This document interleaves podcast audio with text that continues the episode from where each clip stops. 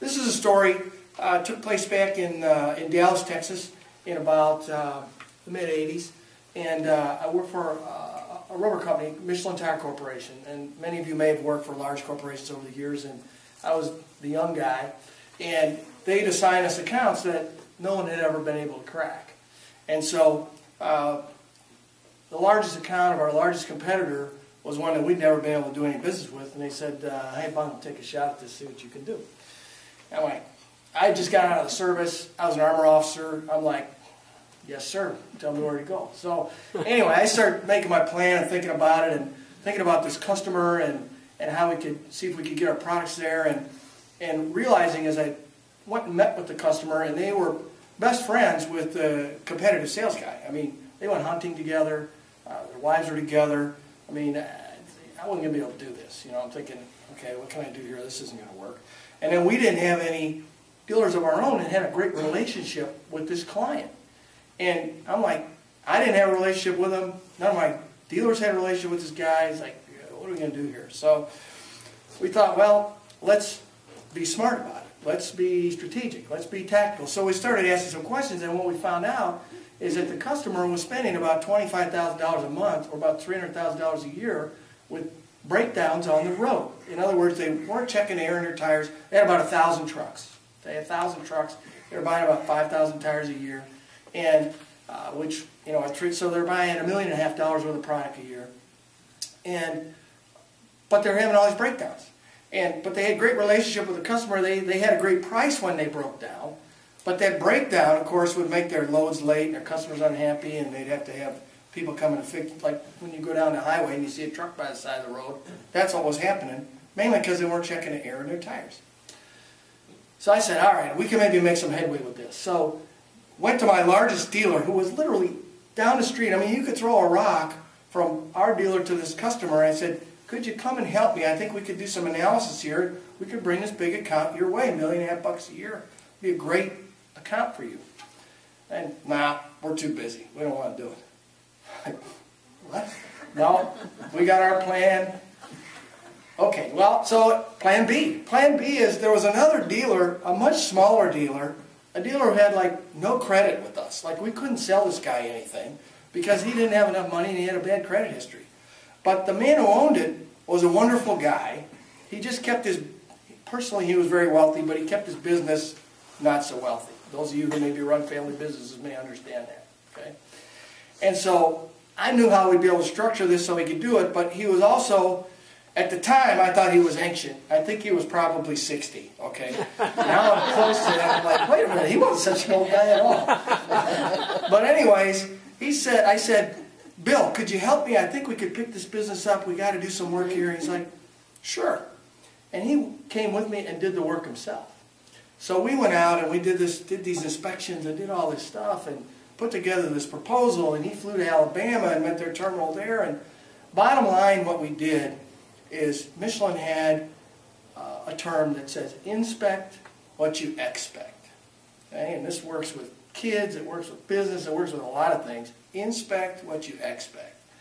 And so what we did is we put a tire gauge in the back pocket of every terminal supervisor that this client had. And every morning they just walk out randomly to some trucks and check the air. And if the air was low, they'd talk to the driver and say, hey, what are you doing? This is your truck. It's supposed to be right. These tires that are low, you don't know it now, but you get 300 miles down the road, you're going to have a flat tire and it's going to cost us a bunch of money and we're spending 25 grand a month. Okay, so they did this. And in doing this, within about 60 days, their road costs went to like nothing. And so we were geniuses. And even though our tires cost a little more, they were saving a ton of money. And we inked this big deal for like $5,000 through this credit guy who had no credit. But since they went on national account and Michelin held the paper, dealer didn't have to hold the paper. It was all good. So we were like rock stars. I mean, it was great for me because I was the new guy who got the account that nobody ever got and uh, put this dealer on the map who we couldn't even sell him anything because he never had any credit. And ended up being just a wonderful story of how we got some, you know, something done. So, what are the points? The points around that. You talk about tips and things, uh, you know, as, as we talk to Jeff, is you really got to listen, and this applies. I've been in sales a long time, but it applies in a whole bunch of things, whether you're coaching people, working with people, supervising people, you know, in the military, to a certain, you have to listen to what's going on. What, what's the problem? You know, what is going on here of what your big deal is? And then one of the things that I've done, and I didn't do it back then, my faith has grown a lot since then, but what I do now when I'm getting ready to go see somebody is I'll ask my guardian angel to talk to their guardian angel. Say, look, I'm going to go talk to, you know, Susan today, and we're going to be talking about X, and I, you know, I have an appointment. I'm not walking in cold. We know pretty much what we're going to talk about. But help her to be receptive and me to be receptive to listen what she says, and then what I say, we can communicate to find out what it is we're trying to get accomplished here. And say a prayer to your guardian angel even before you get ready to walk in to have that, whether that meeting is your guardian angel will talk to theirs, and you know you'll understand what's going on a little more. Some of the other stuff is pretty straightforward. You know, be prompt, have integrity, do what you say you're going to do. You know, we said we were going to show up. We looked through all these old tires. We rocked around tire gauges. We checked hundreds of tires at this fleet and came up with this report. And that's the, the data that was there was really informative and important to them. But the main thing is we did what we said we were going to do. When they outlined this problem, we figured out a way to identify it so that it, we found the source of it so they could attack it to make the money problem go away that's happened to them. The other thing is, is just have in your mind so a help, a, sort of a servant nature. You know, I'm here to help you. I mean, if I walk in with a sales a business card, and you know it says VP of Sales on it, they know why you're there. Okay, it's like, duh, you know, this guy wants to sell us whatever it is he's doing. But that's not really the point. The point really is, how can we help you? You know, and sometimes you can't. I mean, you can't always. I mean, if, let's put this way: if the guy needed trucks and I'm selling tires, I can't help him. What I can do though is maybe send him to the best truck dealer around. A guy who's going to treat him right and if you've been in an industry for a while or something, you may have a network of people around you where you can refer people to help get, get them the help that they really need for what their problem is.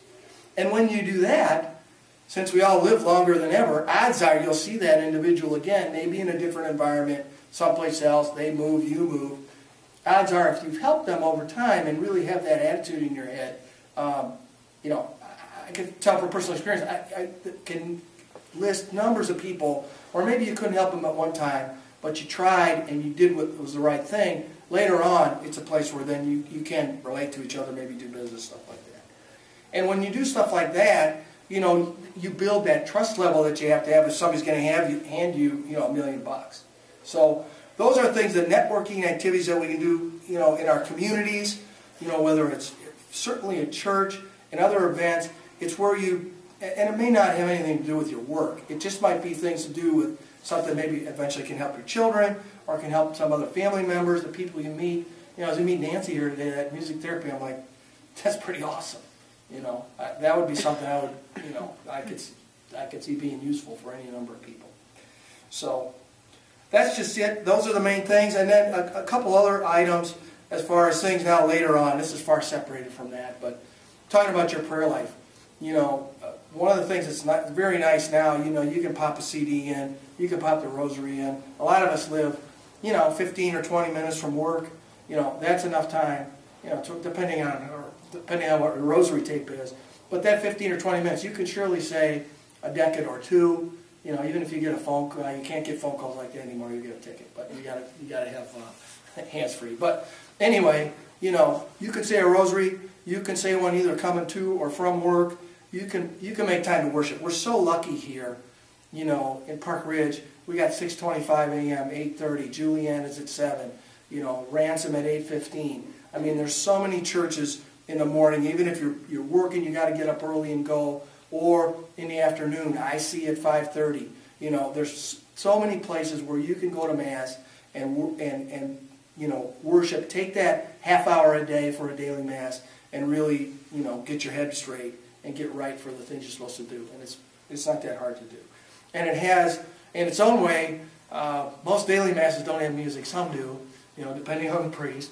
But it can really have that sort of that calming effect where, you know, really, when you're in a sales environment, a lot of times it, it is competitive. Your job is to, you know, sell for the company, and it can be pretty nerve-wracking. you know, depending on the kind of company you're with, you lose an account, it could, it, you know, could personally, you know, take bread off the table. You know, and it, could, it has a tendency over time, it can make you nervous, and nervous in the way you live. Especially, you know, if you're a small business or you're a private business person, you're running your own business, you know, uh, there's a lot on your mind. You know, I've advised private business franchisees most of my life, and um, they're trying to support their family, and they have a lot on their mind. These things that we can do here at St. Paul's and the other places that, that uh, church makes available to us really can help improve our lives and, and those around us. So, that's it. Yeah, that's good. Yes, sir.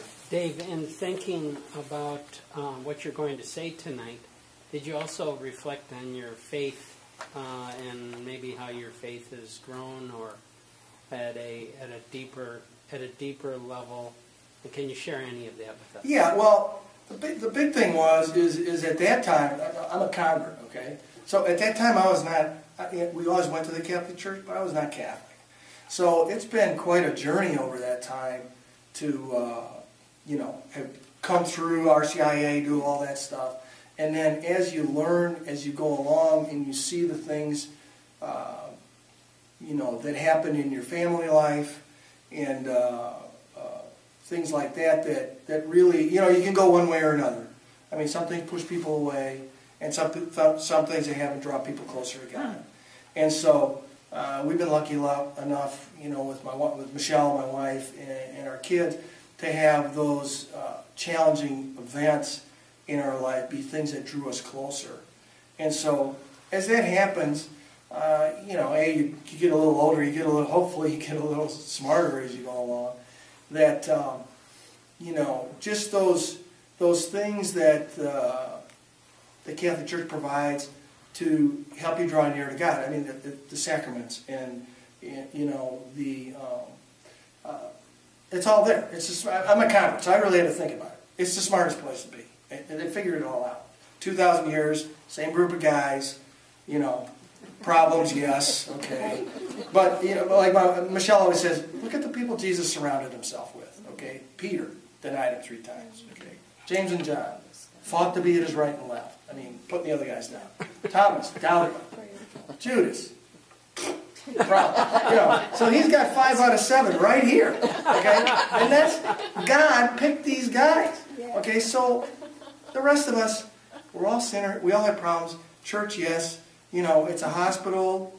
You know, for for sinners is what it is. It's not a place for. I mean, there are saints, but you know. So, but when you go through and consider all the things, like, well, you know, I work for Michelin Tire Corporation. We were the best. I, I, I still have Michelin tires in my car. It was the best product. This is the best place to be. That's it. Now I'll get fired up like a tank commander, but it doesn't matter. Um, you know, those are things as, as you learn and you see, and, and the people that you meet along the way, and the stuff that happens, and the miracles. This this was just you know one little sales story, but there's so many things that have happened that really, uh, like Nancy mentioned, you can see that hand of God just literally doing stuff. You're like, you know, it's there. It's amazing. So, thanks. Any other any other questions? Yes, sir. Like, uh, a lot of cars on the dashboard, they'll have an indicator which will say, like, low tire. Yes. Do the trucks have anything like that? They do now. They, they have uh, the, the TPM, TPMS, tire pressure monitoring systems. Um, uh, early on, they didn't have them. I mean, all, you- so I'll give you a little tire story. You see the stuff laying by the side of the road. You know, everybody thinks that's a retread. It's not. Normally what happens, an operating temperature of a truck tire is about 240 degrees. At 300 degrees, it starts to come apart. Okay? And if, what happens is, like a low tire flexes too much, and as it flexes too much, it creates too much heat, and the bonds between the steel, the rubber, the stuff, the components that are inside start to come apart. So trucks have them now too. They're mostly on the tractor. I don't think there's enough. Uh, I don't think they're hooked up to the trailers. And honestly, most of the flats that you see on the side of the road are trailer tires, because a lot of times, it, depending on the nature of the fleet, okay, but they're not going to check that. And there's been a number of things done to try to fix that. There's little uh, extra gauges that go on to make it easier to check. One thing that is because they'll do a walk around, you know, drivers are supposed to do a walk around before they take off with a load. They'll, there's uh, color indicators on them. They'll have like red, green, yellow. It's a little gauge that shows, you'll see that, one of the jokes we used to do when we'd have new guys going down, you're doing sales calls and you're going out with new guys and he'd usually be driving, you're telling him where to go, you're sitting in the, the passenger seat saying, we're going here. You drive by a truck, uh, you know, because you're driving on the freeway or wherever you were, and you take your hands and you do like that in front of the tire and say, yeah, that's a Goodyear. And you drive down a little further, oh, that's a Bridgestone. You freaking. How do you do that? Well, you know, it's spectroscopic and the tire's going at 500 revolutions a minute, and when you do that with your hand, it kind of slows it down so you can actually read it. You know, you got to have some fun. So, but anyways, mainly anymore, because the way that the tires themselves are constructed, you can't, you have to actually put a gauge on it, or have something that's actually checking the pressure, or have something in, like you've got in a car now, that explains, or that says it's low, and, you know, now for the most part, most of the time what happens, I mean, it's really low, it's gonna go flat. A lot of times, if you've had a car five, six, seven years, you keep the car, the wheels are aluminum, they start to corrode a little bit, and the air can come, you can lose air there, so. Michelin was, I mean, they, their training was awesome. They taught you, they didn't tell you anything about business, but they taught you a lot about rubber products, so. Anyway, any other, any other questions? Dave, I just wanted, Yeah. um, I just have to say about your wife, Michelle, Yeah. she's, my daughter Carly, uh, our Yeah. daughter, my husband Paul's here. Yeah. Uh, she's Carly's CCD teacher, and she just absolutely loves your wife. Wow, And she's she's- learned so much, uh, from your wife and just, you know, the presence of God Yeah. in your family is wonderful. Well, yours, your, your, you know, she'll come home and talk about the kids. So, her, she's really hardcore. She's like, uh, she's a seventh grader, I take it. So she'll start. She starts out first day because the kids come in and maybe they're a little. Seventh graders aren't as cool as eighth graders, but they still are a little. They're starting to get a little cool. And so she'll be like, uh, "Hey, who wants to go to heaven?" They'll all raise their hand. Stand up if you want to go to heaven. They'll all stand up. What are you doing about it? Or no, that's it. Is it automatic? Start thinking about that a little bit. Is it automatic? Uh, if it's not automatic, sit down. And they all sit down. They're sitting there. And then she'll go, "What are you doing about it?" Now they really start thinking. "Oh. And she goes from there. And so she develops. The key thing there with the kids is help them develop a prayer life. That's the number one thing. If you can develop a prayer life uh, as a young person, that'll carry you a long way. So, thanks, Nancy. I appreciate it.